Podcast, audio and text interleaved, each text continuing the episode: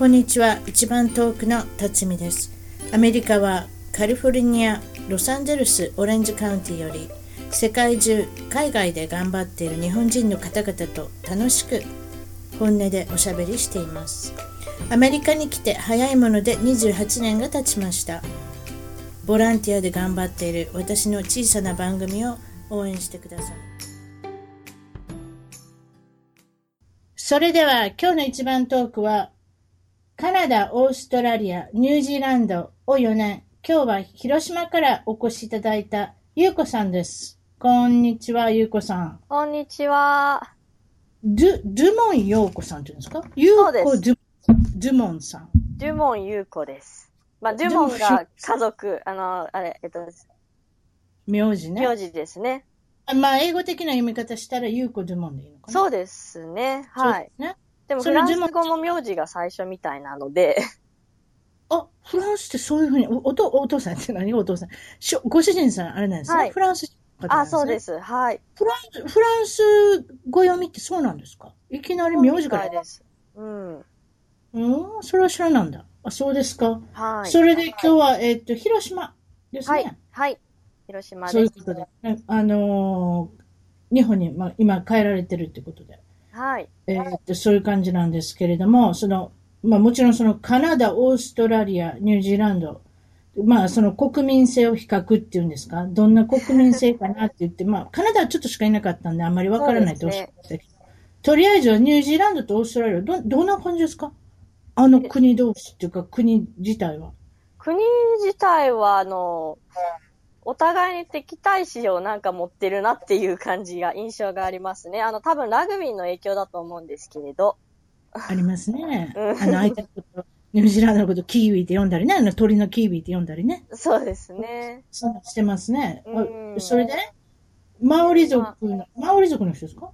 ニュージーランドはマオリの、マオリ族の方も、あの、結構いらっしゃって、結構ニュージーランドはマオリの文化がまだあの、普通にこう、ニュージーランドの文化として残ってるので、マオリ語のテレビプログラムとかも出てたりするぐらいあるので、結構マオリの方を見かけること多いんですけれど、オーストラリアはアボリジニーの方を見るってことはほとんどなかったですね。あの、本当に内陸の方に行ったら見、あの、おお会いできるかもしれないですけどね。原住民。うん。でも、うん、かなりオーストラリアではの、あの、原住民のアボリジニの人たちに対する、こう、なんていうんですか、接し方と、ニュージーランドのマオリ民族を、まあ、大事にしてるっていうのは、ちょっと、こう、違いがあるなっていうふうに感じましたけどね。で、マオリの男性は優しいけれども、女性が怖いって はい、まあ、まあ、これは私が本当に感じたことなんで、もまあ、多分、あの、全員に全員そうだとは思わないんですけど、基本マオリの男性は、割と優しい方が多かったかなと。でも女性の方が気が強くって、もう勝ち気で、言葉も結構汚い、うん、なんていうんですか ?swearing words っていうか、ああいうのを結構バーって男並みに使うみたいな、そういう方が結構多くて、まあこれ本当に私の、あの、私が出会った人たちがそうだったっていう方かもしれないですけどね。はい。うん。まあそうですね。そんな感じかな。それでニュージーランドの小さな町は、割と人種差別を感じることもあったっておっしゃったけど、あうん、そうですね。まあ私が住んでたピクトンっていう町が本当に小さな町なんですけれど、うん、あの、日本人も多分私を入れて3人しかいなくて、他の人種も中国の方が多分1人2人いるかぐらいかなんですけど、だから基本は現地のあのニュージーランドで生まれた人とか、まああとは西洋、えっ、ー、と、ヨーロッパの人がちょこちょこって感じですけれど、アジア人に対しての、まあ差別がない、オーストラリアではほとんど感じたことがなかったのが、私はちょっとその対応してもらうときとかに、こう、あ、私アジア人だからそういう言い方するのかな、みたいな感じで感じたことがちょっと何回かあったから、まあやっぱりちっちゃい町であんまりほら、あの、他の国の人たちと触れ合うことがない現地の人たちが多いわけありますね。うん、うん、ありますね。やっぱ大きな町に行けば行くほどいろんな民族の人、ね、ね、移民の方だとか、そういったのが、方が混ざってるから、慣れていらっしゃる。例えば英語にしてもね、ちょっと長った、そのアジア系なまりだとか、そういった言葉にも慣れてるから、そうですね。あんまりそういうふうに感じることはないですけど、ただ小さい町はどの国の小さい町って一緒ですね、多分ね、対応はね。そうでしょうね。うん。で、まあ、かつ今、ニュージーランドって、あの、オークランドの方を中国の方が土地を買い占めて、オークランドの土地、あのー、土地代とかが一気に、ボンって上がったんですよね。で、それから、どうやら、こう、中国人に対しての、こう、見方が変わったみたいで、で、私たちね、はいはい、あの、彼らからしたら多分中国人、日本人とは多分みんな一緒なので一緒です、一緒です。うん。だから。まずとりあえずはあなた、私にでも、あなたでも、ああいうチャイニーズから入りますから、それで違うか次はコリアンで行きますから。それでもダメだったら日本人が来ますね。そう、ね、それぐらいだから人口が少ないってことですよ、日本人は。そうです、そうです。まあ見分けがやっぱりつかない、つく人はつくんでしょうけどね、慣れてる人とかは。でも多分そういった人にあまり触れたことがない現地の方たちはやっぱり多分見分け全くつかないと思うので。そそれであなたが、もうあなたがおっしゃった現金で、その土地をね、買いあさるっていうか、物件を買いあさるって、うん、それはアメリカでも、あの、オーストラリアの人も聞きましたね。どこでも、ああの、やっぱりそういうことに展開してるみたいですね。本当に、たくさんのお金持って買うみたいですよ。ドンって現金持ってらっしゃるからね、ドンってね。うん。話聞きましたけれども、だから、そうしたら値段が上がりますよね。だって皆さん分割払いするところ目の前にドンって、それこそね、あの、スーツケースかなんかに入るだけ入れてくるわけですから、たまったもんじゃないですよね。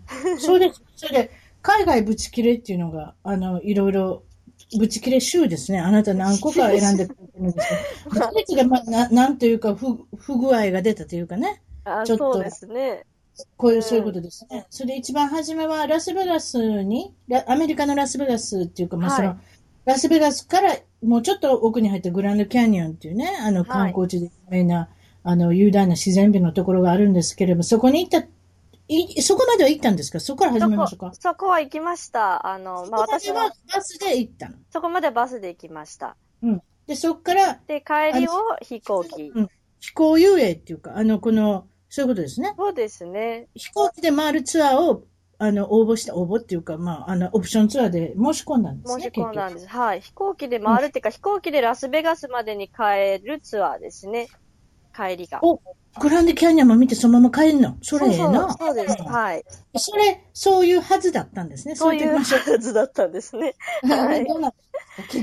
それでまあ空港に降ろされて、私たち日本人観光客が多分10人ぐらいいらっしゃったんですけど、いろんな観光、あの、観光業のあの、ツアー会社から申し込みした方が、一つにこう、まとめられて、そこで降ろされて、10人ぐらい多分いらっしゃったんですけど、待てど暮らせど、全然呼ばれる気配がなくって、で、まあ、どうなってるのって聞きに行っても何にも教えてくれなくって、結局多分2、3時間待たされた挙句に飛行機が飛ばないって言われて。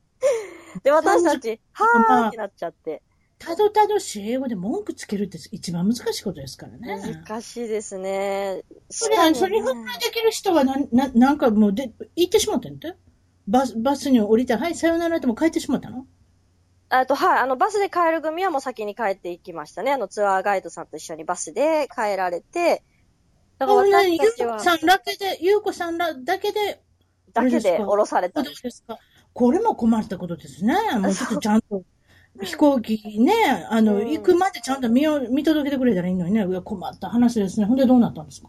そうなんです。2、3時間待ってどからせど来ない。2、3時間待って飛行機は今日飛ばないから、天候の理由で飛ばないから、もう自分たちでホテル探してこの辺泊まりなさいみたいな感じで簡単に言われて。そんなこと言われてもね、ツアーで帰らないかんやんね、うん、そうなんです。私特に翌日のロス初日本への帰国便だったんで、それ帰れないと私、帰れないってなっちゃうってなってて。で、どうしたんですか？焦ったんですね。そしたらまあ、その時、ちょうど、あの、その、国会社で働かれてるツアー会社、日本人のツアー会社の方が自分のお仕事を終えられて帰ってこられて、うん、で、私たちがまあ、あたふた困ってるのを見て、うん、大丈夫ですか？って声かけてくださって、で、その方が全部、今何が起きてるかとかいうのを、あの、社内の方で情報を聞きながらやり取りして私たちに全部教えてくれたんですよね。で、私その当時は、本当それが初めて人生初の海外だったんで、英語なんか本当喋れない時だったんで、ええもう、その方がいらっしゃらなかったらどうなってただろうという。で、10人の日本人の、うんうん、方の中で結。局帰ったんでしょ？一緒に帰ってくれたんでしょ？そうなんです。その人が結局だからバスを手手配してくれて、で、かつ、あの、私たちをちゃんと最後のホテルまで見よ見届けてくれるために一緒に乗ってきてくださって、そ、その人、お家は別にあるでしょ？ラスベガスまで帰らなくてもお家はグランドキャニオングランドキャニオンだと思うんですよね。グランドキャニオンのツアーガイドをされてる方なんで。ああ、いや、それはすごかったですね。でもまあよかった、助かりましたね、そういう方がいて。本当にその方には助けられて、本当にもう一度お会いしたいぐらいなんですけどね。いや、あの本当にすごいですね。会社の規則をね、破ってまでそうやってやってくださるような、うんうんってすごい、なんて言うんですか、もう親切な方だったので、かその方たちが本当になければ私たち途方に暮れてた。そうですね。それで、へ返金も何か交渉してくれたんですかそうです。だからその方が、結局それはそんなこと、航空会社の、ないですもんね。そうですよね。航空会社のあの、飛行機の、えーっと、具合が悪くって飛ばなかったのを返金したくないがために天候の都合って言ってたんですね、会社が。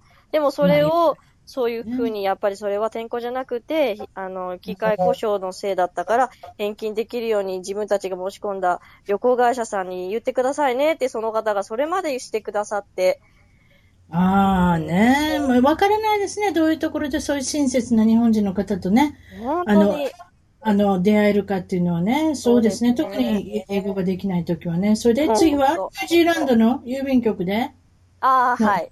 ニュージーランドの郵便局は、あの、一、回、まあ、よくフランスから主人の、あの、お母さんが荷物を送ってくれるんですけれど、で、一回ね、うんあの、荷物が届いて雨ざらしになってて全部ぐちゃぐちゃになったことがあったので、そんなことがあったから曲止めにしてくれって言ったら、ああ、いいよって曲止めにしてくれてたんですよ。なんですけれど、また違う時に、あの、荷物が届いた時に、取りに行ったら、違うスタッフの人が、いや、曲止めできないんだけどって言われて、うん。で、いやいや、今までね、曲止めしてもらってたからできるはずなんだけど、本当にできないのって言ったら、いや、できないから基本、みたいな。軽くなんか、ものすっごい不愛想に言われて、もうそのうん 接客に私は、えってなって、でも彼女の名前を聞いて、うん多分あなた、あなたもあなた文句の言い方ものすごくプロですね。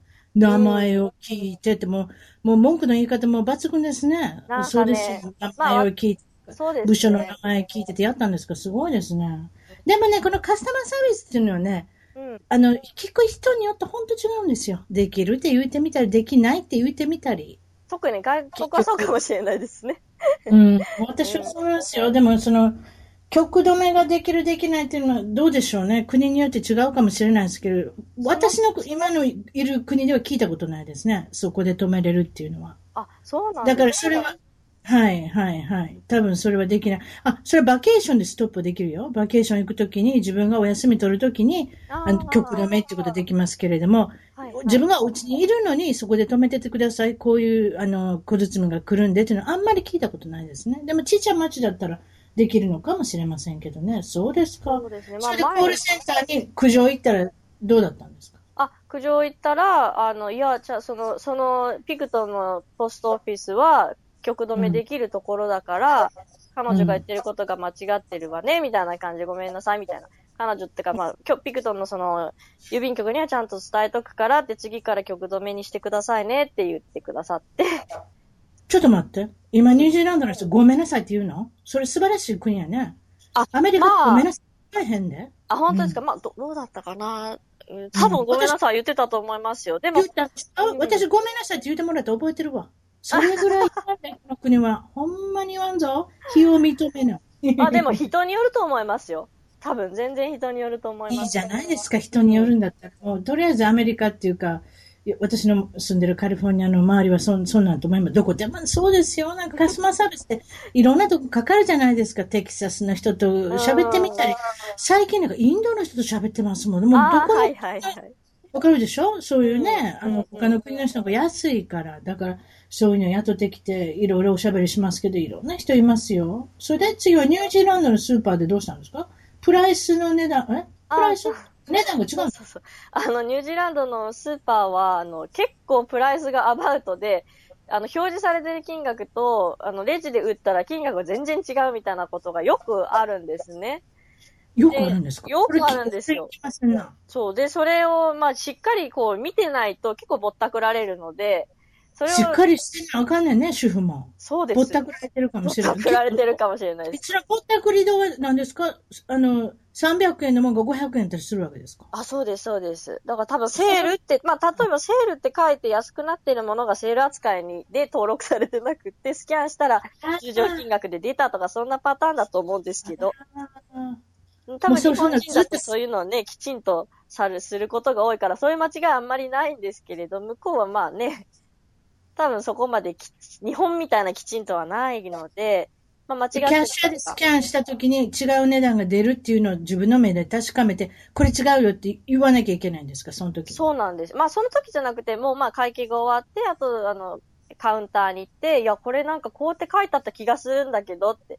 でも、このレシート見るとこの金額で出てるんだけど、って、ちょっと確かめてみてもらってもいいっていう感じで聞いて、で、違ったら、あの、スーパーマーケットの、まあ、ミスなので、迷惑かけたからってことで、なんか、全金変額制度みたいなのを取り入れてるみたいなんですよね。いや、すごいな。差額だけとかじゃないの？差額だけじゃないんですよ。だから多分そうやって、そういうミスをあの減らしていこうっていうことなんだと思うんですけれど。ああ、それええな。うん、ほんなら、要は見とくべきやな。いや、アメリカそんなんない。全額なんか貸してくれへんのちゃうかな。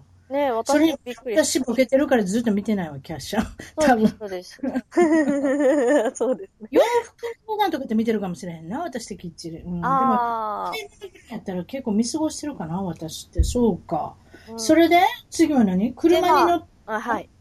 あそれでまた何ですか？どうしたんですか？あ、それで、いや、それで、本当は全額返金してくれるはずなのに、なんか、差額しか返金されなくて、で、かつ、その、その方、その私を接客してくれた人が、すごいまたこれまたなんか、めんどくさそうな対応だったので、うん。私、基本、そ、それは、あ、それは南部のやつが南部って間違ってたんですか？あなたの言ってんの。覚えてないです。どうだったろう？多分ね、1ドル、2ドルの差なんですよ。なんで別にね、金額はいいんですけれど、うん、私本当に接客に結構、自分が前働いてて、あの、お客さんに対して、なんていうんですか、そういう接客は絶対したくないっていうように頑張ってた。ってね、一生懸命やってた。あ、特にそうですよね。そういうカスタマー、お客様サービスにおられた方は、やっぱりこう自分のレベルが高いんで、うん、そのできないっていうか、その、ね、なんていうんですか、その曖昧な人っていうか、そのいい加減な人っていうのは許されないですね。やっぱね、同業者としてそういうことですよね。そうですね。だから、うん、それを、その人のちょっとその態度が、えっていう感じの態度だったんで、まあ、これをまたカスタマーセンター、直接やっても多分ね、もう、拉致開かないだろうなと思って、カスタマーセンターに聞いて、そしたらやっぱり、あの、全額返金だよって、私もしかしたら半額返金に変わったのかなと思ったんですけれど、うん。うん、だから、一応それを聞いて、で、まあ、こういう感じで対応されたのも、あんまりね、良くないと思います、みたいな感じで伝えておいて。すごいですね。とりあえず、ゆうこさんの勝利ですね、今回もね。そうですね。それ、大変ですけどね、勝利するためにはね。でも、次は車に乗ったまま、携帯をチェックしてどうする？そうそうそう。これも車、あの、駐車場って多分1時間しかと、無料で止めれるんですけど、1時間以上止めたりしたら、こう、チケット切られるんですよね。で、私多分1時間ギリギリ過ぎたか過ぎてないぐらいの時に、車の中で携帯をチェックしてて、さあ出ようと思ってバックを仕掛けた時に、カシャってこう前から車のこのレジストレーションのカードを、あの、写真撮ってる女性がいて、えって思って。駐車違反の。そうです、はいはい、駐車違反の。で、私、まさにもう車動かしてる途中なのに駐車違反切るみたいな感じじゃないですか。で、私そこで出てきて、いやいやいや、今出てる、あの、後ろにバックしてるの見たでしょ？みたいな。もう出るところなのに、駐車違反切るって意味がわからないよ？みたいな感じで、どうして切るの？って言いながら、うん、でもそしたらやっぱり彼女は、なんか、この車の中にいて、いて、まだいるんだから、それで1時間過ぎてるんだから、ダメなの、ダメ？みたいな感じで言われて、うん。いや、でも出ようとしてる。駐車じゃないんじゃないですか？それって停車になるんじゃないですか？人がいてたらどうでしょうね？私も。うん、あのでも多分もう1時間近く駐あ駐車をしておいた後に、うん、私が帰ってきて、車の中に乗って、車の中でちょっと作業をしてたので、多分停車を一時してるというふうにはならないのかもしれないんですけど、いその場所が、まあ、忙しいとこなんでしょう、多分ね。や、そんなことはないんですけどね。あ、。そんなことないの？忙しいとこじゃない、うん。全然、もう、もう別に繁忙期、あの、夏じゃないし、うん、そんなに忙しい時期じゃなかったし、全然空いてるんですけど、駐車場。で、結局あなたが買ったんですか？負けたんですか？いやもうこれは、もう私ニュージーランドを去る直前の話で、あの、本部の方に、あの、電話とかメールとかをしてやり取りしてたんですけど、結局何の返事もくれないまま、え、駐車費のチケット、そその時はもうたんですか？もらったの？もらったんです。で、まあちゃんと支払ったんですよ。で支払ったけど、こういうことって、なんかおかしくないですかね？みたいな私、バックしようとしてて、出てる人のを明らかに駐車違反切るっていうのは、はい。どうなんですかねっていう話を、まあ、させてもらって、ちゃんと払った上でですよ。だからちゃんと誠実さも見せてね。ええいやそしたら？そしたらでもでも、何の連絡もなく無視みたいな感じだったですね。ああ、私だって払えへんな。ねえ、払わんかったらよかったなと思ったんですけど。払ってしもたら日を認めてることになるじゃないですか。うん、うん、ああね。私なんかそういうとこは変に律儀なんですかね。うん、うん。だから結局払ってしまって文句返してくれっていうのはおかしな話。だから、本当は払わないで、そこで言うべきじゃないですか？いや、返してくれっては言わずに、なんかそのか、そういう、その、あったことに対してどう思うかっていうのを聞きたいって言ったんですよ。その、いやー、わからないですけど、証拠がないからね、なかなか難しいですね。そうですよね。うんうんまあでもかわいそうやね。それはでもやらしいね。そんな、もうほとんど出かけてるところをね、やらしいな。そうやって儲けてんね。死ってな。そうです死ね、。死でしょ？あれ、死が儲けてるんだと思いますよ。あの、まあ、アメリそうでカなんかしょうね。うんうん。そうですよ。もう。うんそうですか。それで次は何ですか？なんか素晴らしいホテルに泊まった、高価な、あの、ラグジュアリーなホテルに泊まったんですか？それでそうです何が起こったんですか？ラグジュアリーなホテルか、まあ、オークランドに旅行に行った時ですね。主人と息子がまだちっちゃい時に行って、で、まあ、部屋が結構いいお値段なのに汚いわけですよ。もう、ベッドの下とかトイレとか、全然拭いてないだろうな、みたいな。汚くて、え？まあ、それはね、でもね、まあ、100歩譲ってよしにしようみたいな感じにしてたんですけれど、で、あの、夜中の多分2時ぐらいに、はい、はい、はい。ベッドをきれいにしてあるわけ？ベッドっていうか、まあ見た目はきれいにしてあるわけ？見た目は、まあまあ、ふ、うん、まあ、普通に綺麗な感じですかね。ドでしょ？だベッドもぐちゃぐちゃではないわけでしょ？ぐちゃぐちゃ誰かがじゃないです。言ってうんましたとか、そんなんじゃないんでしょ？あ、そう、うんそこまでじゃないですね。ということで、半分やって半分やってないってこっちゃ。ね。そうでしょうねうん。そういうところはやるけれど。あ、それでまあ、まあまあ、それはね、まあ、しょうがないねぐらいで終わらせようと思ってたんですけれど、夜中のうん2時、3時ぐらいに突然アラームが鳴って、多分目覚まし時かなんかのだと思うんですけど。で、それで起こされてしまった私たちは、もう主人がその時に、その段階でこうトイレも汚いし、ベッドの周りもなんか埃が溜まってるし、結構なお値段払ってるのにこれはないだろうってことで、もう、あのー怒っちゃって。で、フロントに行ったら、今度フロントでの対応も、あの、すごい悪かったみたいで、うん。もう主人の、主人がもう、もうかなり怒ってしまって。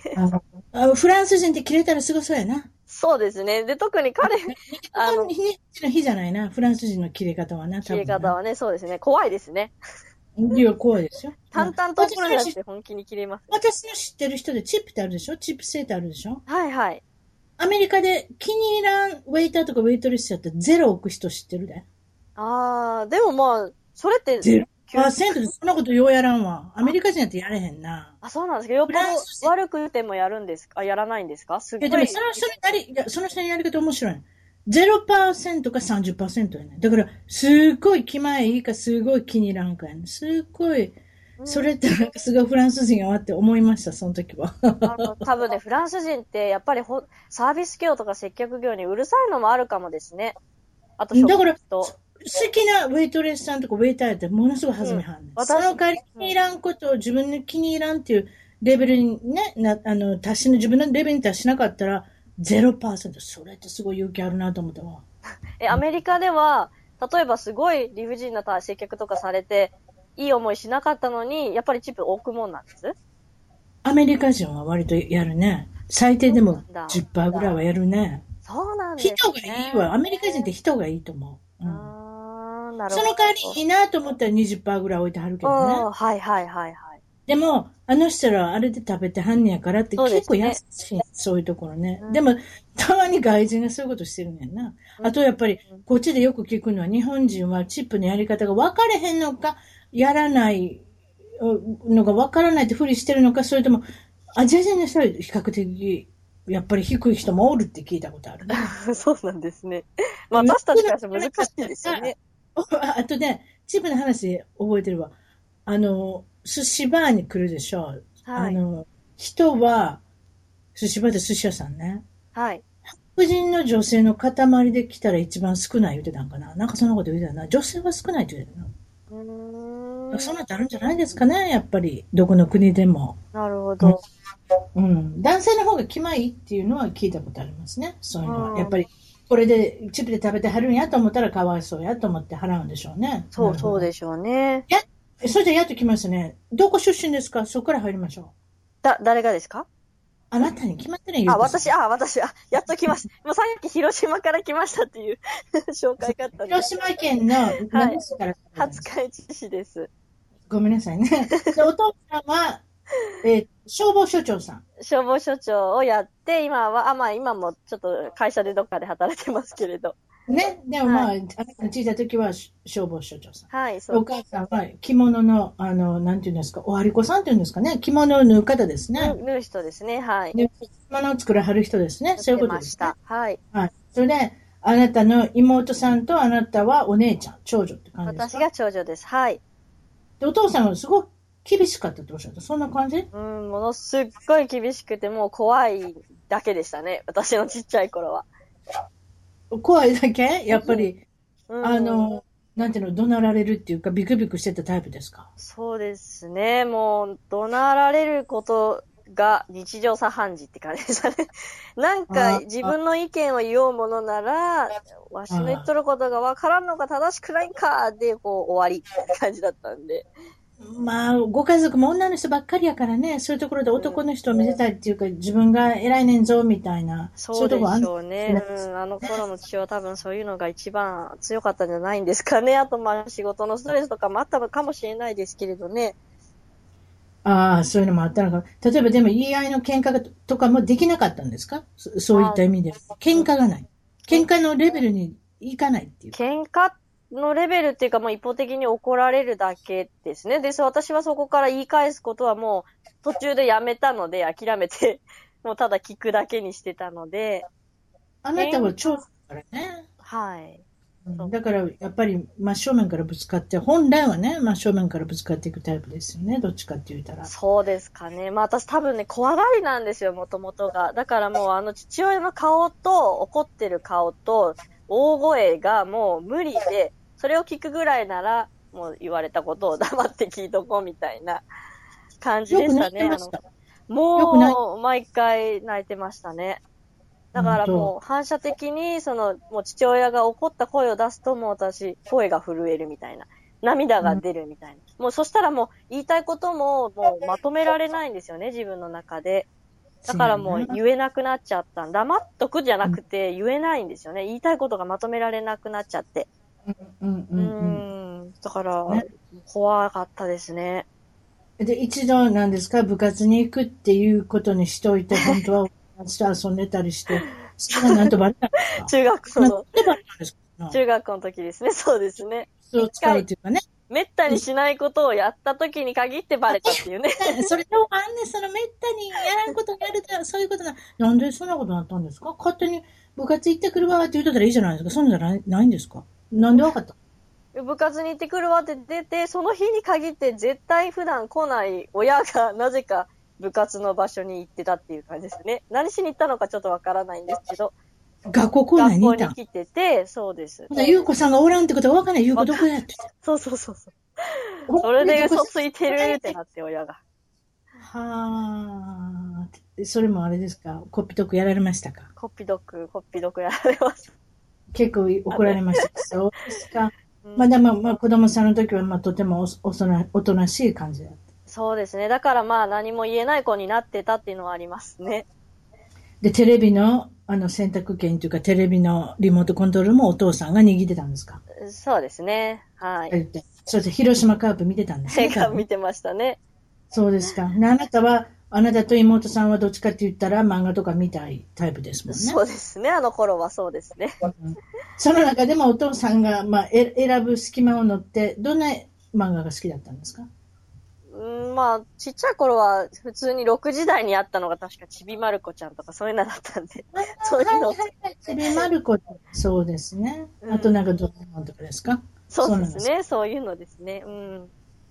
まあ、子供時代、なかなか自分らしい色も出せなかったっていうことも先ほどおっしゃってましたけれど、うんそうですね。だからそ、今考えながら相談、自分らしさを出せる、出せてなかったんだなって思いましたね。出そうと思ったら、どっちかって怒鳴られたりとか、そうですね。うんうん。叩きのようには、あの、と金槌でトントンとやられてしまうので、どっちかって言ったら。まあ、親の言うこと聞いといた方が無難かなって。だから無難という線を選んでしまいますよね。そういうお子さんはね、やっそうでぱりね。すね。うんうん。やっぱり気に入られたいっていうのもあるし。だからお父さんお母さんがこんな風になったらいいん違うか、あんな風になったらいいん違うかって言ったらそうかなとも思うような、その方を怒られて済むからね。そういったこと。ですね。私の場合、怒られないために、いい方法っていうか、をや、なんかやってたって感じですかね。はい、はうんその中でもなんかドキュメンタリーのテレビが大好きだったんですか？そうですね。学生時代とか、まあドキュメンタリー系、感動系が好きなので、この人が頑張ってる姿とか、うんプロジェクト X とか、ああいうのですね。あ 大好きですね。うん。うんそれでまあ、もちろん高校はし進学校で、はい一応、はい。本当は大学選ぶときも家から出て、出たかったんです。を、まあ、他、他の町っていうかね、結局下宿したりとか、うんまあそういったことでやりたかったけれど、それもダメって言われるんですか？そうなんですよね。あの、本当はその当時、社会福祉士が興味があってやりたくって、で、福岡の県立大学が社会福祉士の推薦があったんで、それをもらえることになって、これやりたいって思って行きたいって言ったんですけど、まあ反対されて、でも私はそこで頑張って、いや、受けるって言って、頑張って行こうと思ったんですけど、うん。で、まあ、入試に向かうときに、まあ、母親から落ちればいいって言われたっていうエピソードがね、あったりして。まあそれはショックですね。ねえ、本当に。あの時はまあでも、それでもいいわみたいな感じでなんか、多分言ったと思うんですけど、結局でもまあね、合格できなくって、出れなかったんですけれど。はいはい。それで地元の、えっ、と、ノートルダム精神女子短大。はい、そうですね。就職、就職率はいいんですか？就職率が一応広島ではトップだったんで、当時。もう今はもうね、ない短大なんですけれど、あ、そうなんですか。そうですね。なんですけど、まあ、ね少子化が進んでるので。そう、あと短大がね、やっぱりもう短大ダメっていう風潮がね、多かったりするので、当時ももうすでに。その中で英文学ですか？英文学ってことは英文学を学ぶ。文学ですね、はい。全く興味がなかったんですけど興。味なかったっておっしゃる。そういうことです。全く興味なかったんですけど、だからこの短大を選んだのもただ単に就職率がいいからっていう理由で選ぶっていうね。うん。うで、んそこからし、なんとなしにあれですか？そういうフライトアテンダント、スチュワーデス、客室乗務員っていうのが憧れが、まあ、客室乗務員にそうについては小さい頃からなんとなく憧れてはいたので、まあ、英語を使えるし、英語をまあ勉強しできるし、その短大で。だから、うん客客室乗務員にで、あのね、使えるからまあいいかなっていう感じでも思ってたんですけれど。それもご両親が言うたんですね。なんか、あんなになったらどうって言われたんですそうよ。そうそうそうそうですね。お父さん言うたかどっちか知らないけど、あんなになったらどうって言ってみたんでしょ？ね。そうですね。客室乗務員になったらね、いろんなところに行けていいよ、みたいな感じで言われて、それを鵜呑みにする私、みたいな感じですね。うんなるほど。で、身長制限っていうのはどういいあの、何センチぐらいなんですかあるんですか？新潮宣言は？多分会社によって違うんでしょうし、あと国内系か外資系かでも違ば、う。外資系とね、日系系というか国内系は違うんでしょうね。ね。どうどう違うんですか？あの、何センチぐらいあらなきゃいけないんですか、多分、私もちょっとしっかり覚えてないですけど、おそらく157ぐらいから162、3ああ、は。なんか言うてたな。上の荷物、コンパートメントが届かなあかんな。ちびやったらあかんな。そうです、そうです。あ、そういうことか、そうか、そうか。なんでちびやったらいかんのですかって言うたら、そういうこと言っててくれたね。ね、そうそうそうそれもあるし、非常事態なんか起きた時に届かない場所にあるものが届かなくなったらいけない。うんうんそれで、それから、まあ、英語に、まあ、その、フライトアテンダントっていうことを目指すんだったら、まあ、あの、なんていうんですか、あの、留学を、はいはいまあ、やってるこれは何ですか？大学卒業してからそれも大学中に行くんですか？カナダのワーホリに行くああ、それはもう全然先で、短大卒業して、まあ就職して、4年間企業で働いた後、4年半か、企業働いた後に行ったんです。ワーキングホリデーで。うーん。カナダにね。うんうんうんうんうん。初めての、まあ語学留学を、をその時はしたんですけれど、うん。うん。それで、1年ぐらいいる予定だったんですか？1年ぐらい、そうですね、1年ぐらいいる予定だったんですけど、まあ、祖父、その時に私が大好きだった祖父が、まあ、癌であんまり長くないってことが分かったので、もう躊躇なく、えっ、と、4ヶ月で帰ってきたんです。おおじいちゃん子だったんですね、ゆうこさんはね。うん、そうおじいちゃん子でしたね。うん、で、まあ、おじいちゃんはその、なんていうんですか、今、がんとおっしゃったけれども、あんまり長くないっていうふうに、あの、言ってましたけれども、それで、あの、その当時の、その、今から思うとあれなんですか、原爆式典、い要するに8月の6日ですか ?8 月の6日。はい、はい、はい。毎年行われる広島のそのテレビ中継に、なんと息子さんの、その消防署長さんのはい息子さんあなたから言う、お父さんが、あの、出られるので、テレビ出演されるので、出演っていうかもう、父をメインとかじゃなくて、父がただその出展、あの、式典に、式典そうです、出るから、まあ、でもカメラ振ったら、カメラ振ったら映るじゃないですか。そうそうですよね。多分そういうのとかをね、見たかったんでしょうね。すごい見たかって、それで、あの病床のおじいちゃんのところでテレビ一緒に見てあげたんですか？そうです。一緒に見てたんです。それ多分、うんあの、祖父が、祖父が、あ祖父が亡くなる、ほんとつい、一日前の出来事なんですけど、で、そのテレビを一緒にこう、じいちゃんがこれ見たいんじゃ、信夫が出るから見たいんじゃ、って言ってて、ああ、そうなんだと思って一緒に。たんですね、やっぱりね。それですぐそうそうそう。習えたっていうことは、なんとなしにも人生を完結したっていうかね。ねえやっぱり、だっても息子ですし、それでやっぱり晴れ姿見たかったんでしょうね、おおじいちゃん、やっぱり。そうですよね。だから本当にうちの父親のことを本当に思ってたんだろうなやっぱりとか思いな広島がら。で一番のね、広島で一番の式典、世界的に有名な式典に息子が出てるっていうところを目に焼き付けたかったんでしょうね。そうでしょうね。そういうことですね。何歳にそうね、何歳になっても、うちの父親なんて私のお父さんだから、なんか私からしたら父さんって感じだけど、何歳になっても息子なんだなーって、それをおじいちゃんのその様子を見ながら。それはいいお話ですね。まあでも、ね特にその、あくる日に亡くなられたっていうことは、本当にそういうふうの、その日をね、楽しみにして、それまではなんとかっていうことで頑張ってたんだと思いますね。そうですか。で、そういったことで、次は、また留学に戻るんですか？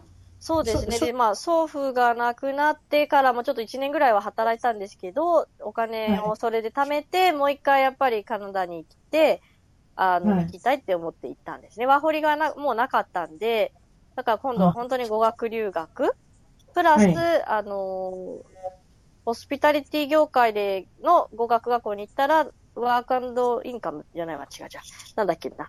お金をもらって有給インターンができるんですね。そういうシステムが当時あったので、はい3ヶ月語学学校、3ヶ月ホテルでインターンをして、あ、それで少し、あれですか？はい。あの、お金、お金ももらえるすか？お金もちょっともらって、はい。少しもらえて、小遣い稼ぎもして、それで今度は、また日本に帰ってきて、外資系の方ですか、そ、そうですそこで。ね。日本に帰ってきて、すぐ東京に行って、東京で働くぞって決めて、京都出たんですか？あなたも広島じゃなくて。もうそっからもう出るって決めて、もうね、お父さんもそれぐらいのお年だったら別に何も言わないだろうしね。そうですね。あとはもう私も結構、なんかもう言い換え、言い返せるじゃないけど、なんか多分自分に自信がついたんでしょうね。もっと自分でできるっていう。海どうでした？どうですか？いやそうですね。海が出てるから別にもうそそうやって一人で生きてたというか、いてたわけですしね。そうですね。それで今度はまた海外に行こうと思うんですか？その、また派遣社員でお金を貯めて。そうですね。どこ行くんですか、で、今度はオーストラリアに行ったんですね。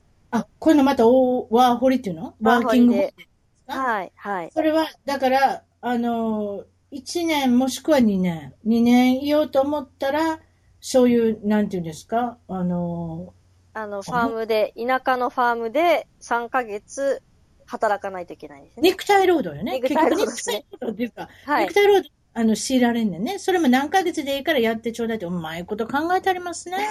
ね。あれ人がやりたくないようなことをやらなきゃいけないっていうこそうとこでもあるんでしょうね、多分ね。不足してるところに回そうっていう感じでしょうね。結局それやったらビザあげるぞ、みたいな、そういうところでしょうね。うん、そうですね。それでその、とりあえずその肉体労働からまず、まあ、嫌なことからさっさとやろうっていうことに決めたんですね。そうですね。もう早めにやっとけば、後で心配する必要ないじゃないですか。だから先にファームに行って、その権利だけでも取得しとこうと思って、はい。オーストラリアの卵を拾いに。どうです卵拾い はい、オーストラリアの、あの、カブーチャっていう、ストロベリーがあるところがあるんですけど、そこからちょっとまた奥に入った。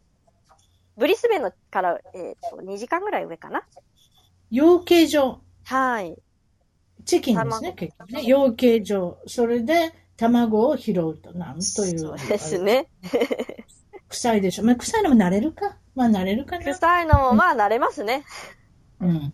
え、なんでそこにはワーホリの外人だらけ？面白いですね。いろんなヨーロッパの人が来てたんですか？どんな国の人がいたの、えっ、と、フランス、アイルランド、フィンランド、スウェーデン。いるとこにはいるんですね。女の子も男の子も？そうですね。うんうん。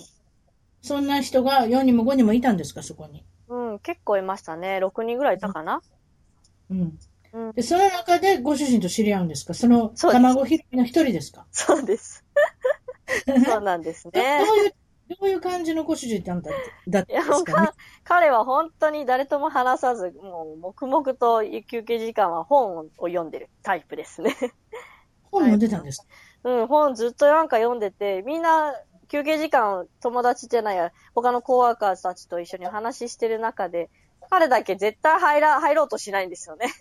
もう一科人で。目なかったんですね。うん。科目なのか何なのか。うん。うん。で、まあ、気になって、それがね。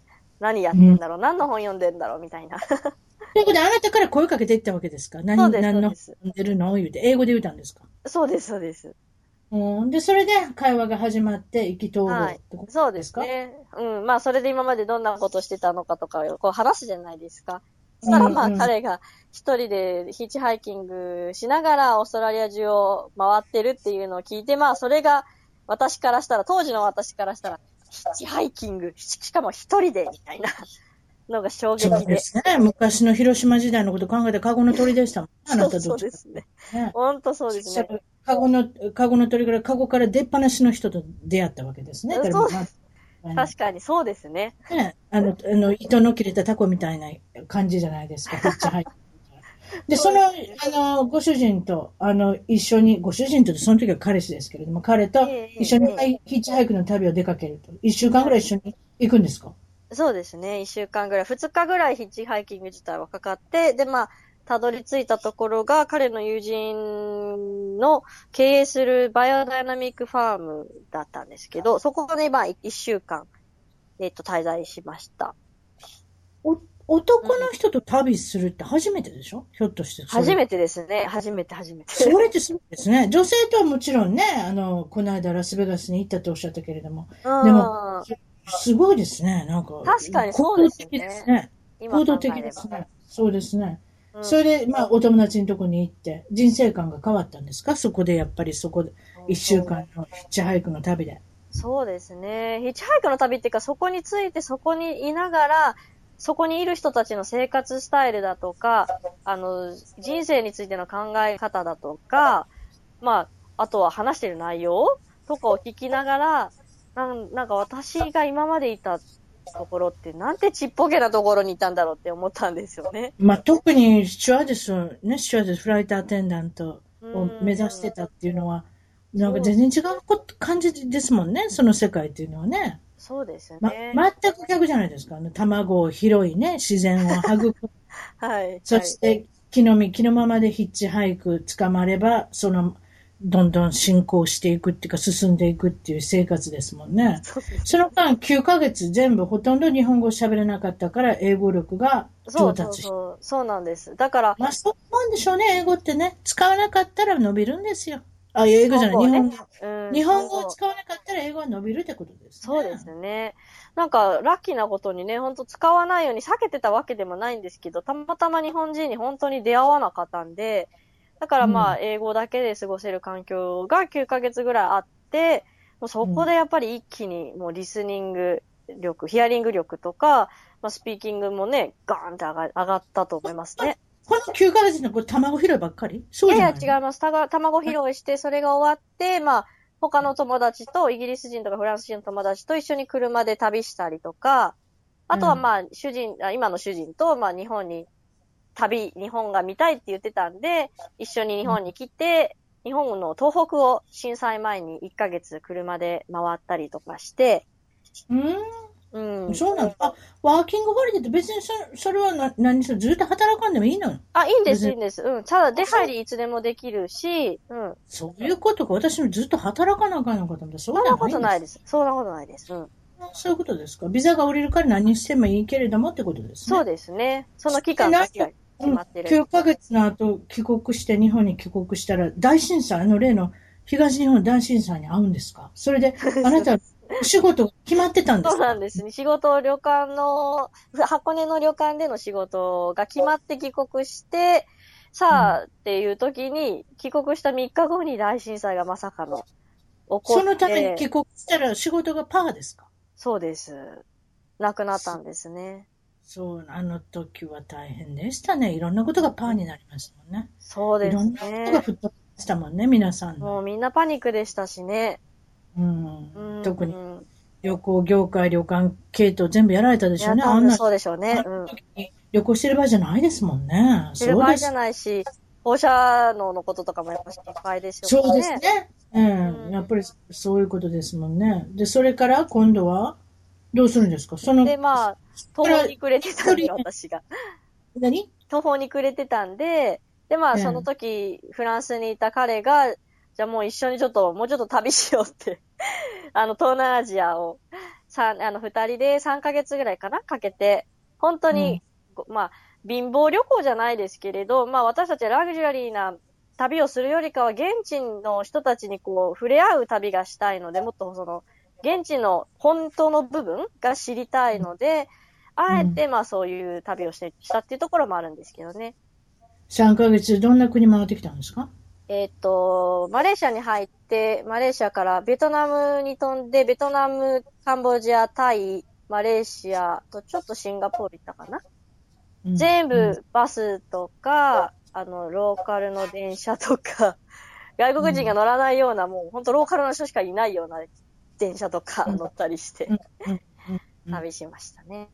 うんと、でも3ヶ月ってやっぱ長いですね。でも長いいい自信になったでしょうね。この人と一緒にやっていけるって自信になるでしょうね。そんなに長いこともいてたらね。そうですね。確かにね。もう、まあ彼はそういった意味では、生、なんていう、生命力はあるっていうか、何か大変なことが起きても生き抜いていく力とか知恵とかを身につけてる人っていうのが一番の魅力に移った点かなと思いますね。あ、なるほどね。サバイバルができるって感じの人そうですもんね。そうですね。うんうん。それで、次は今度はあれですか？またオーストラリア行くんですか？あなたは。そうです。セカンドワーホリを使いに行くんです。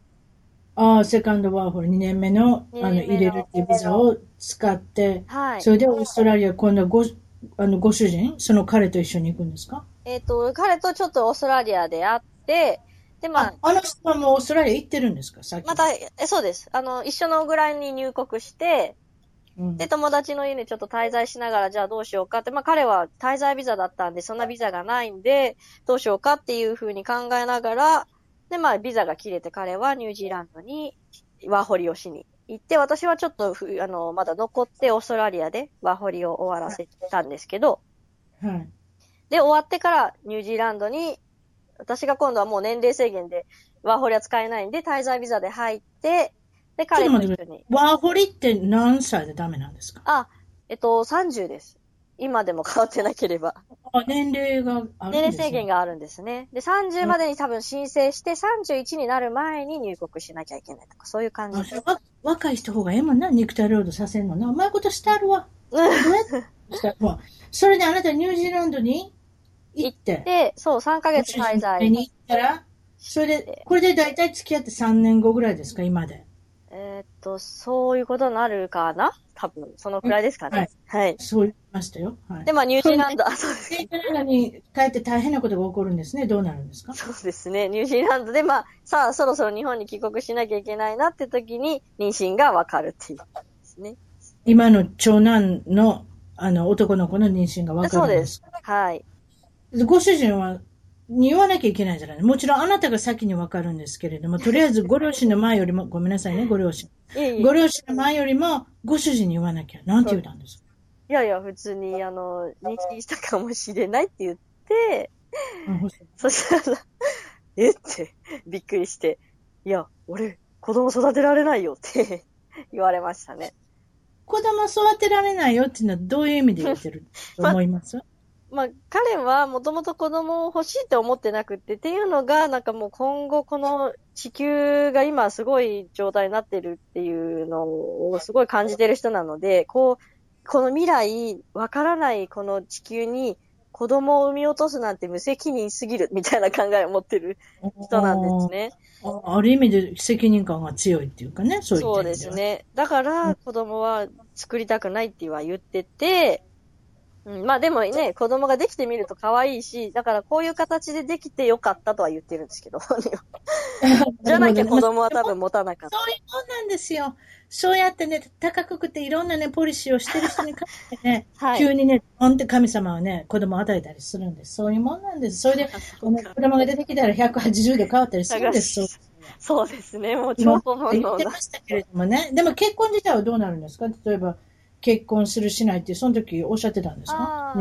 そうですね。結婚自体は、本人は全く別にね、紙上の話だから必要はないっていうことだったんですけど、でもやっぱり将来に息子のことを考えると、やっぱり息子がフランス行きたいって思った時に国籍がね、ないと、あの、難しいだろうし、日本でやっぱり出産するからには日本人にまずはなるので、結婚してないとどうなるんだろうっていうのがちょっとわからなくって、うん。で、まあ、それを話すと、じゃあ、じゃあ、やっぱり、ちゃんと結婚して、しておこうかっていう話になって、まあ、結婚っていう。なるほどね。はいそれでまあ、それで妊娠されて、出産は日本でされて、はい。その時に、彼もニュージーランドから駆けつけてきて、その時に、胎盤のカプセルを作ったんですか？ちょっとわからないですけど、胎盤のカプセルっていう、胎盤を中には食べる人がいるって聞いたことありますけれども、そねそれを乾燥させて粉々に砕いて、カプセルに入れて、それ飲むんですかあなたが？それを飲んだんです。はい。服用したら何の効果があるんですか ?1 ヶ月ぐらいしたんでしょ？それを。そう、1ヶ月も多分持たなかったんですけど、あの、母乳の出が良くなるとか、産後うつに、あの、効くとか、産後うつにならないようになるとか、あとはなんかこう、オロとかもできたし、切って、こう、回復が、体の回復が早まるとか、いろいろなんかあるみたいで、どうでしたか？実際。そで、まあの結果実際、まあ産後うつみたいなのは多分全然感じなかった。まあ実家にいたからっていうのもあるのかもしれないですけど、全くなかったですし、まあ、うんお乳は本当に私貧乳なんですけれど、なかなか最初は出なくって、でもやっぱり一週間くらいしたから、ボワーって出始めましたね。そうですね。初めはなかなか難しいですね。あの、赤ちゃんもコツがわからないしね、どうやっていいか。そういうのがあるんじゃないですか？そうですね。まあそれがかターバンカプセルのおかげだったかはわかんないんですけど、うん。でもか体調も全然問題なく何も、あの、普通にいいいい感じなんで、まあ、それからなのかなと。はい。奥さんが生まれて、それから何年かしてから今度はまたニュージーランドに戻るんですか？そうあすぐ戻る子供が生まれて4ヶ月経ってからニュージーランドに。はいはいはいはい。はい。それで、ニュージーランドの生活を今度今度3人で始めることになって。そうですね。はい。これは思ったよりもやっぱりあなた初めてのお母さんになったわけですし、なかなか辛かったですね。最初が本当に辛かったですね。まあ何、が辛かったんですか？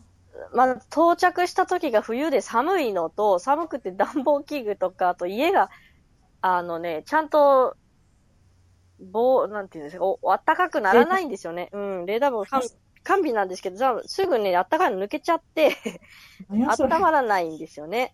で、かつ、まあ友達がまだいないし、どこに住んでるかもわからないようなところだったんで、その時まだピクトンってそんな、あんま行ったことなかったんで、で、うん。車もないし、子供は待ってくれませんしね。そうですね。で、旦那はもう、できますもんね。仕事で車がなかったしっていうことですね。うん、出ていけな車。がないっていうのは難しいですね。子供がいるときにストレス湧きますね。ストレス湧きますね。行きたい、行きたい時に行きたいところへ行けないっていうのがいね。けないしね。気分転換できないし。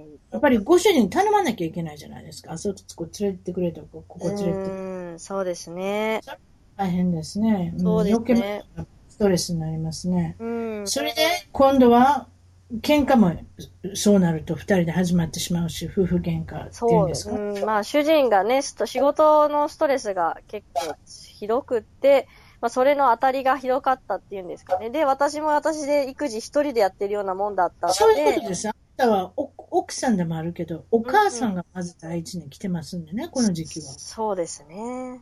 ぱりお母さんとしてっていうふうなことで、やっぱりあるじゃないですか。それで、なかなかうまいこといかないし、今度の二人の結論は、今度はなんと日本に帰るってことになったんですか？うん、そうですね。まあ、まあ、主人がフランスにはあまり行きたくないとかいうのと、あと、まあ、フランスの経済状況とか治安状況もあんまり良くなかったので、まあ、日本だと、彼は日本好きだし、で、日本だと彼のやりたいことができるしは、私もまあ、やりたいことをなんとかできる環境ではあるかなということで、二人がまあ、やりたいことができて、そしたら二人ともがしハッピーになれるうん。だろうということで、日本じゃこちが、まあ、日本で、今帰ってこられてるのが今、広島。それで、今度は、えっ、と、山口県の、なんか、民家ですか？中古民家みたいな、中古っていうか、古民まあ、家ですね。まあ古い民家を、あの、買ったんですね、とりあそうえずは。ですね。はい、今買ってる手続き中なんですけど、まあ買ってる手続きなんですけど、これがまたすごく安かったっておっしゃってます。そんなそうですね。中古車並みの、中古車より安いんじゃないかっていうぐらいの。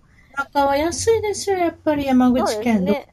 うん、そういうことですね。あと、ご主人は今からどういうふうにしていくんですか？これかららの。主人は今日本語がまだ全然喋れないんで、当面は主婦として、まあ息子の面倒を見ながら、その中古し、中、あ、古民家の、えっと、改装とかを自分で手直ししていくっていう感じで、で、私がメインで働くっていうスタンス主婦、ですね。主婦、専業主婦の主婦は、おもと書いて、夫って書いて主婦ですね。そうですね。それで、ゆうこさんは、なんと企業にも意欲があると。自分の、あの、うん。会社を立てて、会社何をし、お会社っていうか、な何をかしようとしてるんでしょ？なんか売るんでしょ？そうですね。あの、ニュージーランドの、って、あの、子供から本当大人までメリノールがすごい人気で、まあ、あったかいし、機能的なので、それをですね、日本の皆さんにも広めたいなとか思ってたり、でもちょっと高級なんでね。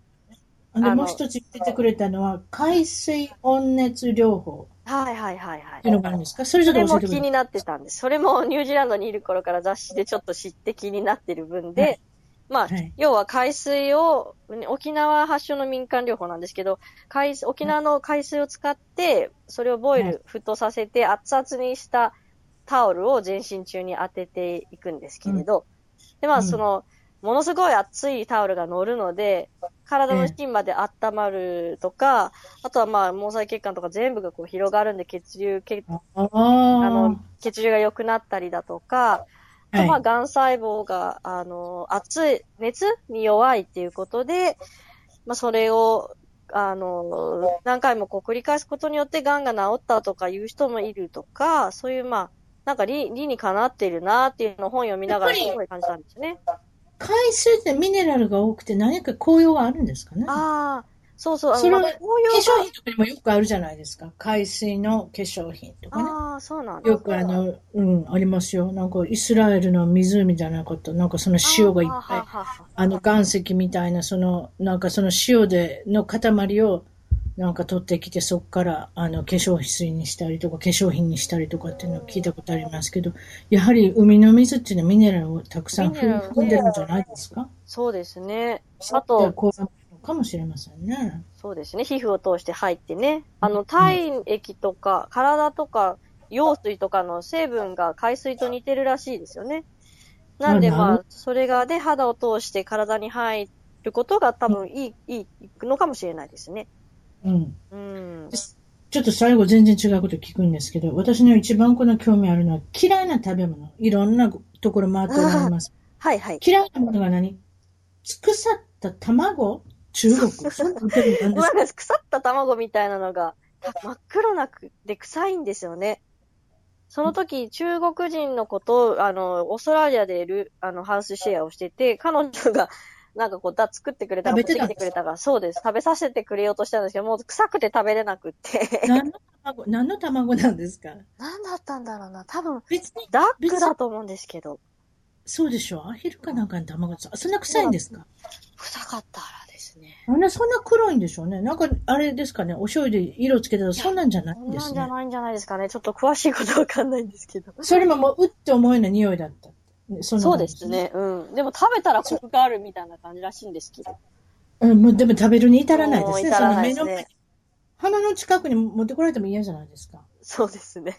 次、犬の肉って何？これベトナムやっぱ食べそうるんですか？なんですよ。ベトナムでね、あの、犬に食べるみたいなんですけど、ベトナムのその露店で、で、ご飯食べようと思って、これ何、これ何って、まあ、拙い、拙いっていうか、ベトナム語じゃなくて、もうジェスチャーですね、完璧に。うんはいはい。知ってる言葉とかを言いながら、そして出てきたお肉が、多分私たちチキンをき、チキンのお肉があるかって聞いてたんですけれど、出てきたお肉がどうやらに、犬の肉だったらしくって、どう考えてもテクスチャーが違うんですよ。あ。もうなんーかもう硬くって、なんか食べてみたんですか、一応。食べたんです。だってチキンと思ってるんで。あチキンと思って食べたら、あれ？なんかすっごい硬いし、なんか、味が違うし、なんか匂いもなんか違うね、みたいな感じで言ってたら、あ周りの現地の人たちがみんなが、食べてるみたいな感じで笑い始めて。ということは、やっぱりそうだったんでしょうね。そうですね。そしたら、売売ってた、そういうの売ってたんですか、やっぱり？ってるんだと思う。います。うん。なんか食べるんですよね。現地の人たちは。うん、なんか、檻の中に入れて売ってるとか、そんなんじゃあないんで、すか？じゃないです。もうなんか串に刺さった感じで。あの、あ焼き鳥みたいな感じで。あ、そう。それは大変ですね。やっぱり、でも、食べるっていうのを聞いたことありますけれども、実際問題食べた人って私知らないので。あ でも、騙されて食べてもあまり美味しくなかったってことですね、多分ね。そうですね。うん。ねうんまあもちろん気持ち悪くなったっていうのもあるでしょうけどね。そうですワンちゃんの、ね。ワンちゃんのことがワンちゃんのことがもう頭浮かんじゃって、もうそれから食べれないですよね、もちろんあ。そうですか。まあでも、これからいろんななんかビジネスの計画もあるみたいで楽しいですね。そ今日はどうもありがとうございます。いえいえ忙しありがとうござい楽しいお話を聞かせていただいて。いえいえはい。それじゃあ失礼いたしとうございますます。はい、どうも。はい、失礼します。一番トークの Twitter でフォローしてどんどん絡んできてくださいね。それと Facebook でいいねの支援をお願いします。新しいエピソードの情報は SoundCloud、iTunes、Google プレイミュージックのアプリから購読、フォローするといち早く視聴できます。いつも私の小さな番組を聞いていただいてありがとうございます。